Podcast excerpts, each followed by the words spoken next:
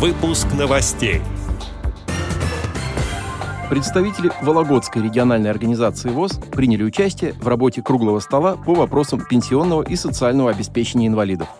Президент ВОЗ Владимир Сипкин озвучил ряд предложений Всероссийского общества слепых на заседании Общественного совета федерального проекта «Единая страна. Доступная среда». Теперь об этом подробнее. В студии Антон Агишев. Здравствуйте. Недавно состоялось заседание Общественного совета проекта партии «Единая Россия. Единая страна. Доступная среда» и рабочей группы по обеспечению доступности железнодорожного транспорта для маломобильных пассажиров.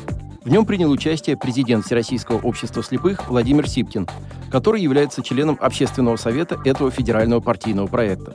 Заседание проходило под председательством депутата Государственной Думы, координатора проекта Михаила Терентьева.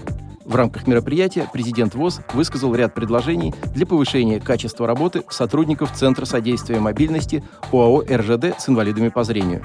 Владимир Сипкин отметил, что Всероссийское общество слепых активно сотрудничает с РЖД по вопросам организации доступной среды и услуг на железнодорожном транспорте и объектах инфраструктуры. Предложения ВОЗ учитываются в ежегодном плане мероприятий по обеспечению доступности железнодорожного транспорта для маломобильных пассажиров. Президент ВОЗ выразил надежду, что согласование локальных документов будет и впредь осуществляться на этапе разработки, когда еще есть возможность внести необходимые дополнения и изменения в проектную документацию. Важно, чтобы заказчики указывали в своих технических заданиях для поставщиков требования тех ГОСТов, которые направлены на повышение качества доступности объектов для инвалидов по зрению. Владимир Сипкин также сделал руководству РЖД ряд предложений для рассмотрения. В их числе возможность включения в состав пассажирского поезда дополнительного вагона с местами для инвалидов для пассажиров из числа инвалидов по зрению первой группы с собакой-проводником, выравнивание стоимости билетов для инвалидов первой группы и сопровождающих их лиц на места в вагоны СВ по цене мест в специализированных купе для инвалидов, предоставление пассажирам из числа инвалидов всех нозологий равных прав по срокам оформления билетов на специализированные места для инвалидов в поездах дальнего следования с даты открытия продаж. В настоящий момент такая возможность предоставлена только пассажирам, передвигающимся в креслах-колясках. Председатель Вологодской региональной организации ВОЗ Ольга Мединцева приняла участие в работе круглого стола вместе с членами Совета по делам инвалидов при губернаторе области, депутатом Государственной Думы Валентиной Артамоновой и управляющей регионального отделения Социального фонда России Галиной Королевой. Круглый стол был посвящен вопросам пенсионного и социального обеспечения инвалидов.